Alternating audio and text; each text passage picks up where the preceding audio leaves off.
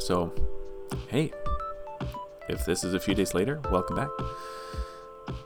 Now Ahab had 70 sons in Samaria, so Jehu wrote letters and sent them to Samaria, to the rulers of the city, to the elders, and to the guardians of the sons of Ahab, saying, Now then, as soon as this letter comes to you, seeing your master's sons are with you, and there are with you chariots and horses, fortified cities also, and weapons, select the best and the fittest of your master's sons, and set him on his father's throne, and fight for your master's house. But they were exceedingly afraid and said, Behold, the two kings could not stand before him. How then can we stand? So he is picking a fight with them and trying to intimidate them, and they respond how he thinks they will, with fear. Verse 5 So he, he who was over the palace, and he was over the city, together with the elders and the guardians, sent to Jehu, saying, We are your servants, and we will do all that you tell us. We will not make anyone king. Do whatever is good in your eyes. So Jehu, um, yeah, he, he's riding the victory he's had with intimidating power, and the people of the city aren't going to try to stand up against him. Then he wrote to them a second letter, saying, If you are on my side, and if you are ready to obey me, take the heads of your master's sons, and come to me at Jezreel tomorrow at this time. Now the king's sons, seventy persons, were with the great men of the city who were bringing them up. And as soon as the letter came to them, they took the king's sons and slaughtered them, seventy persons, and put their heads in baskets and sent them to him at Jezreel. So this is very gruesome somewhat barbaric, but again, um, this is the retribution for all the evil that they did in Israel. And when the messengers came and told him, They have brought the heads of the king's sons, he said, Lay them in two heaps at the entrance of the gate until the morning. Rough. Then in the morning, when he went out, he stood and said to all the people, You are innocent. It was I who conspired against my master and killed him. But who struck down all these? Now then, that there Know then that there shall fall to the earth nothing of the word of the Lord, which the Lord spoke concerning the house of Ahab, for the Lord has done what he said by his servant Elijah. So Jehu struck down all who remained of the house of Ahab in Jezreel, all his great men, and his close friends, and his priests, until he left none remaining. And this is this is what Elijah had said would happen, and it's being fulfilled.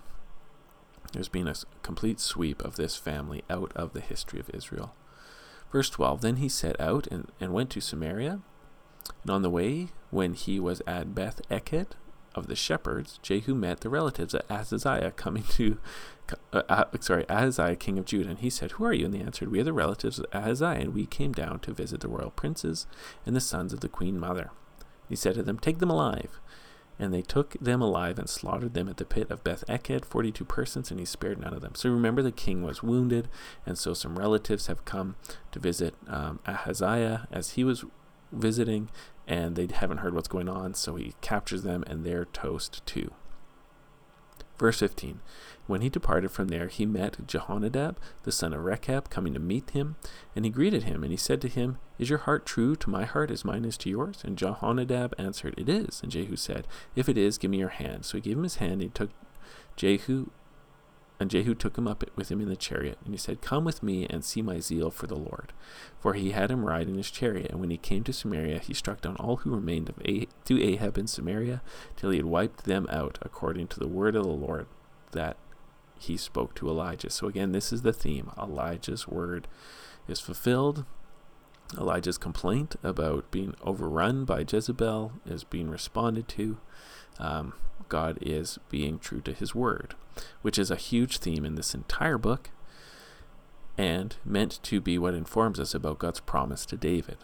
God is as faithful to his promise that David will reign through his sons on the throne of Israel as he is to the words of Elijah. I'm not sure who this uh, Jehonadab guy is. Forgive me. I can't help you out there. Maybe you can look it up. Verse 18 Then Jehu assembled all the people and said to them, Ahab served Baal a little, but Jehu will serve him much. Now therefore call to me all the prophets of Baal and all his worshippers and all his priests. Let none be missing, for I have a great sacrifice to offer to Baal, and whoever is missing shall not live. Okay, so because we're not sure, and we've often seen kings of the north go bad, the author then says this, but Jehu did it with cunning in order to destroy the worshippers of Baal. okay, so you're kind of like wiping your brow, phew, because usually what happens is these kings take rule and then go bad. And Jehu ordered, Sanctify a solemn assembly for Baal. So they proclaimed it. And Jehu sent through all of Israel, and all the worshippers of Baal came, so that there was not a man left who did not come. And they entered the house of Baal. And the house of Baal was filled from one end to the other. And he said to, to him, who was in charge of the wardrobe, but bring out the vestments for all the worshippers of Baal. So he brought out the vestments for them. Then Jehu went into the house of Baal with Jehonadab the son of Rechab, and he said to the worship of Baal, Search and see that there is no servant of the Lord here among you, but only the worshippers of Baal. this is very tricky. Kind of reminds me of when uh, Samson took out uh, that that temple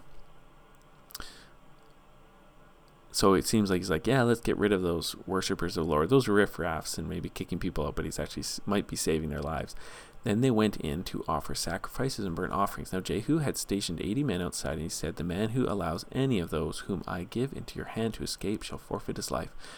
So as soon as he made an an end of offering the burnt offering, Jehu said to the guard and to the officers, Go in and strike them down, and let not a man escape. So when they put them to the sword, the guard and the officers cast them out, and went into the end of the room of the house of Baal, and they brought out the pillar that was in the house of Baal, and burned it, and they demolished the pillar of Baal. And they demolished the house of Baal and made it a latrine to this day. So it's a public bathroom, um, which is great and amazing and fitting. And it's this is like that temple of Baal got turned into like hell itself, just a place of death. And now it's a place of desecration as well. So good job, Jehu. Verse 28 Thus Jehu wiped out Baal from Israel. So this is his good thing.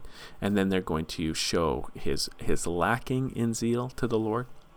But this was a great deed to remove Baal, who was like the main competitor to true worship of Yahweh and was the official religion of the king and the queen, but a false religion, and it was just cut out like a cancer. Verse 29 But Jehu did not turn aside from the sins of Jeroboam, the son of Nebat, which he made Israel to sin, that is, the golden calves that were in Bethel and Dan. And the Lord said to Jehu, Because you've done well in carrying out what is right in my eyes, and have done to the house of Ahab according to all that was in my sight.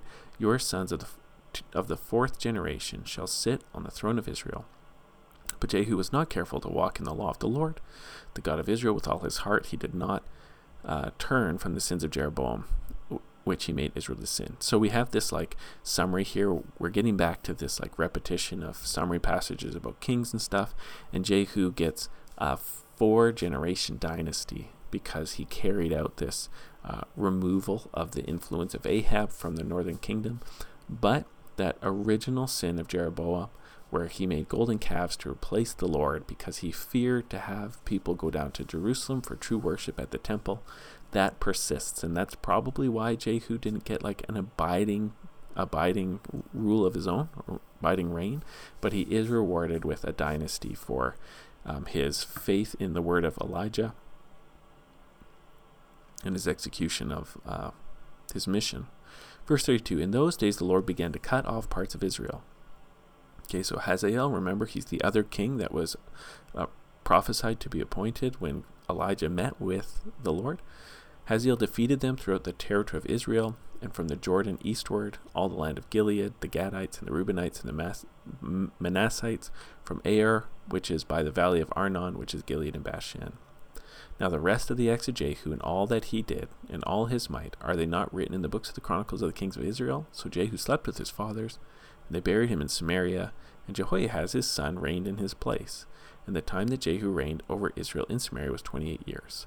Okay, so we have the conclusion of this humongous transformation and transition in the northern kingdom's history. We have a one dynasty ending, another one started. We're prophesied it's going to last for at least four generations, or is it five? Depending on how you do the math. I don't do math.